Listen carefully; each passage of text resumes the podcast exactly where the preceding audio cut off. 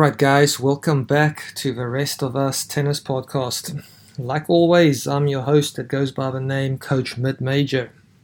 I'll post these episodes as always uh, at Twitter at Coach Mid Major, Instagram at The Rest of Us Tennis, um, Spotify under The Rest of Us Tennis Podcast.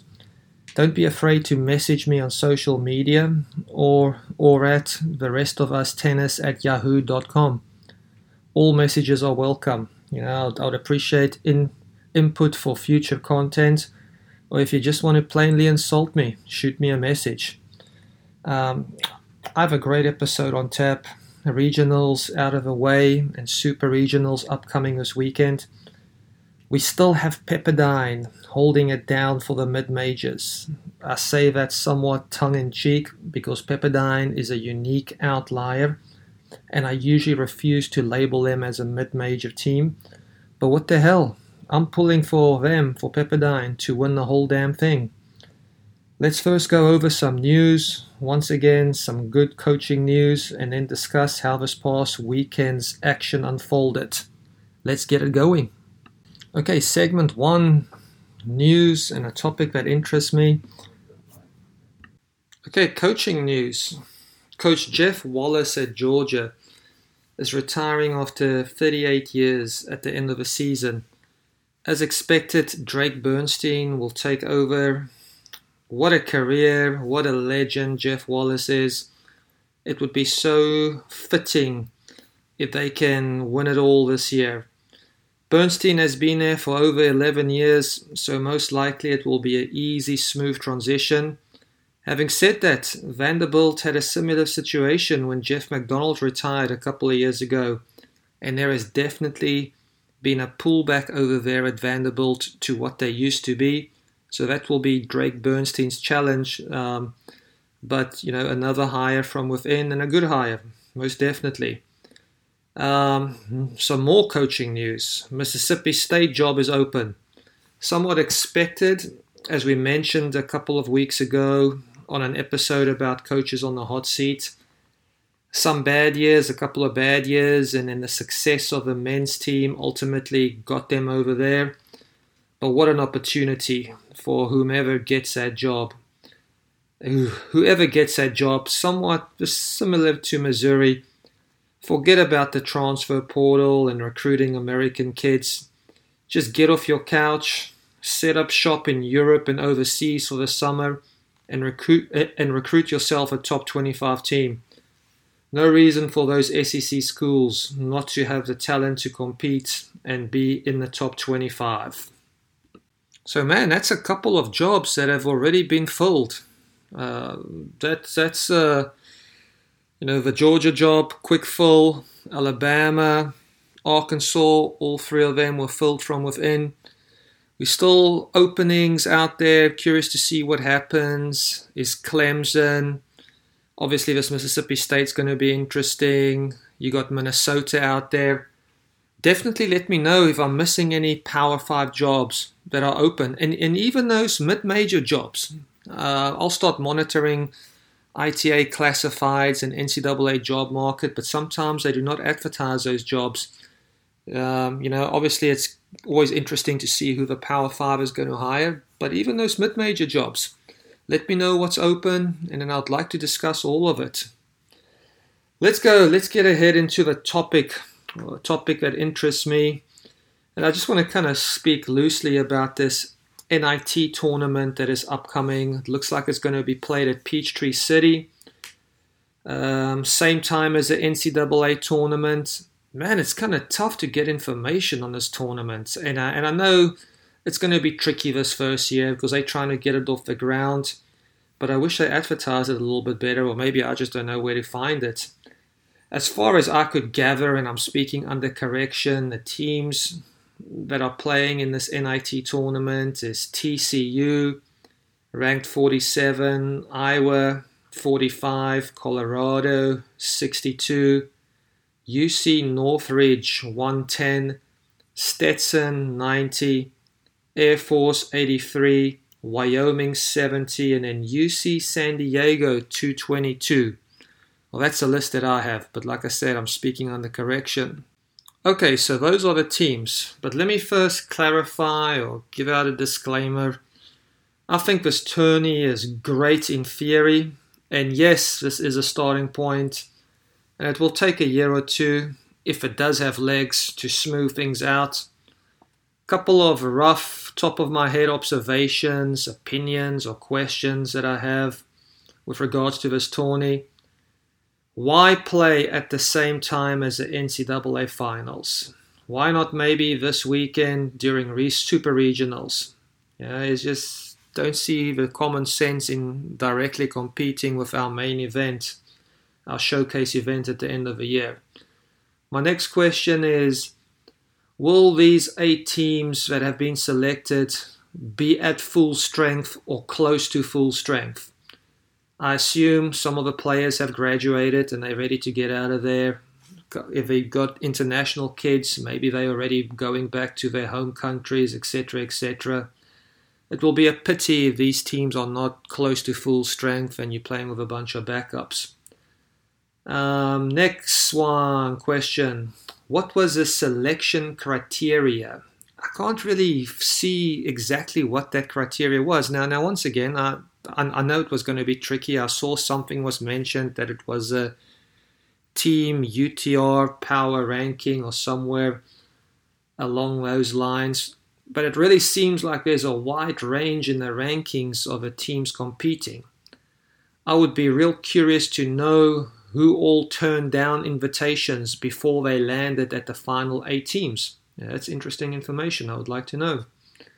And then, last but not least, and I say this very tongue in cheek, Power 5 teams should not accept an invitation or should not have accepted an invitation.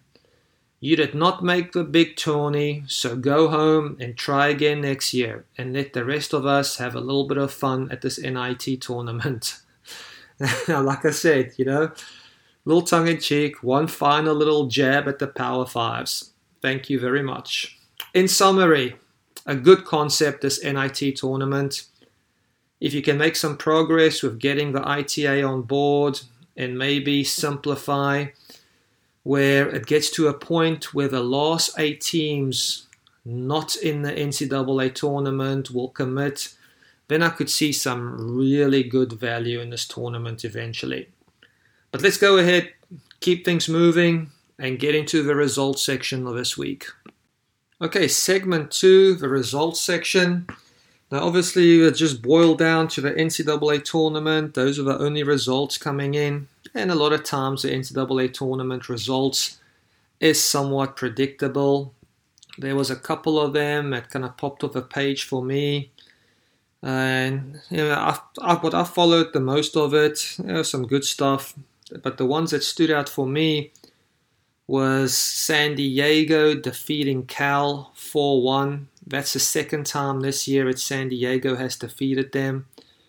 That came to me as a little bit of a surprise. Obviously, San Diego is good, man, and what a year that they've had.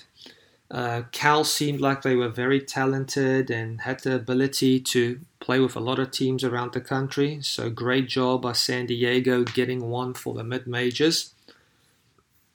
The next one was ODU Old Dominion defeating South Carolina 4 2.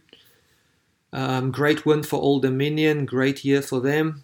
It's a real pity that Old Dominion had to play UNC in the second round. I think it would have been very interesting to see them go against an 8 to 16 seed. But once again, great job ODU. And kind of a tough year for South Carolina compared to their usual standards. Next one Wake Forest defeating Arizona State 4 3. I honestly thought that Arizona State would get that one. Um, so it kind of came a little bit as a surprise. Uh, Wake Forest, I mean, that's a good year for them, isn't it? They, I mean, if I'm not mistaken, they lost a couple of players, those Campana sisters that went to Pepperdine. So for them to hold steady and make the second round of the NCAA tournament, I mean, that's that's that's a very good season over there. Arizona State, but they kind of fit in a category. Seem like they're real talented. Um, so probably comes as, as a little bit of a disappointment losing first round. Next one, Auburn defeating Miami, four three. Match came down to number six, where Flack won 6 4 in the third. Little servant volley action there, transitioning to the net. Um, different style, style of play over there. But gritty Auburn and probably some good coaching helped them bounce back after a shaky end to the season and a rough loss to Ole Miss at the SEC tournament. Um, you know, good job by Auburn, Miami. Man, it doesn't matter how positive and you know they are on social media. That's a disappointing year, isn't it? If you had to be honest about it, not making ITA indoors and then not making the Sweet 16 um, outdoors. And it seemed like they had the talent, but just really couldn't put it together to get over the hump. UCLA defeating Duke 4 3. No doubt, no doubt, UCLA has a talent, like we've discussed in earlier episodes. But it looked like Duke was in firm control of that match. And it's just one of those days, man. Um, I even saw at number six, Duke was up 6 0 3 0 and ended up losing that match at number six. Yeah, sometimes sometimes sports can be cruel, and it looked like Duke was just on the wrong end of it. You know, a little bit of a weird feel to Duke's season because it seems like they won a lot, um, but they probably lost one or two that they would like to have back, but they'll be back strong again next year, like always. The last three I got over here, they're not upsets, but damn, I was pulling for the mid majors in these matchups. Um, Auburn defeating FIU, FIU losing a close one there, 4 3. What a great season for FIU once again. Um, if they can, if they can maintain that, I mean that's that's that's an extremely high level for a mid-major team. Baylor defeating SMU 4-3. SMU had that one. They they got the doubles and they were up there for a little bit towards the end of the match, but the Bears just out toughed them down the stretch. You know, big win for Baylor, real gritty season for them. Competed hard and hung in there and put together a solid season. Um, Kansas defeating Charlotte 4 2, close match, great season for Charlotte. Segment 3 NCAA tournament wrap up. Well, let's just kind of take stock of where we are in this NCAA tournament. The first two rounds are in the books, and we are down to the Sweet 16. Most definitely, the Power 5 flexed their muscle and reminded the rest of us the difference in quality of play, um, by extension, infrastructure, resources. And to be honest, they opened up a can of whoop ass on most mid majors in the tournament. There's two unseeded teams in the two in the Sweet 16. That is UCLA and Auburn. I did not pick either. My long shot LSU laid an egg without Caitlin Collins in the lineup. On a side note, what's going on there at LSU? Um, I see Kumar and Vishashi is in the portal. Um, that surprised me might not be a quick return to the top 20 for LSU and coach Taylor Fogleman. But, but, but let's take a step back over here. So, what constitutes a good year for a mid major or a Power 5 program? Or more importantly, how do I rate, or what is my rule of thumb with regards to rating a good season or a bad season for mid majors or the Power 5s? Let me go ahead and start it off for the mid majors, or the way that I look at it. If you win your conference or get an at large bid as a mid major, it's a great year. If you can win a round and make it to the round of 32s, it's a phenomenal year. Sweet 16 or beyond, you're an absolute miracle worker. That does not include Pepperdine, by the way. Uh, for the Power Five, for Power Five teams out there, how do I rate a good season or a bad season? If you make the tourney, it's a solid year. Yes, you should make it. You are a Power 5 program. That should be expected. Solid year. Second round loss, round of 32s. Um, solid year. Yeah, um, good year. Sweet 16, great year. Elite 8 and further, phenomenal year. That's just a rough guide for me when I look at it. Now, obviously, you can take it further and you should take it further. If you're a team that used to be bottom of the conference and you went from the bottom of your conference to the top two or three, three or four within your conference, yeah, that's a great year as well. Uh, top of my head, I can think of Appalachian State within the Sun Belt. Um, if you were just a team who was ranked around 120 a year before and now you're ranked in the 50s, yeah, that's a great year as well. Um, but I just kind of chuckle, especially with social media nowadays. Man, the amount of positivity, and positivity is great, don't get me wrong. I, I, I think, you know, I mean, we can all do with a dose of positivity. But I hate it when we live in rainbow land, um, when everything is great, everything is great. Sometimes you just got to call the way it is, you know. Solid year, great year, unbelievable year. And if you don't um, reach those milestones, yeah, it's not a good year. Nothing wrong with having a bad year. You know, regroup, get back to the drawing board, and see if you can do it next year again. But let's get a let's go ahead and wrap things up. This feels like this is going to be a little bit of a shorter episode this week. You know, back end of the season like this. Um, let's go ahead and, and like I say, wrap it up. Quick summary. 15 out of the 16 teams standing are Power 5 teams. On a side note, that's the same for the men's tournament, with Harvard crashing the party on the men's side. 28 out of 32 teams in the second round were Power 5 teams. Kudos to ODU, San Diego, Princeton, and I guess Pepperdine being the only four mid major teams getting to the second round, unless I missed one. That's kind of a rough reality check for the rest of us when you see those numbers. But I hope that's some of the value I've been bringing with this podcast. Now, now first of all, great job to the teams left. But let's be honest, man, they should be good.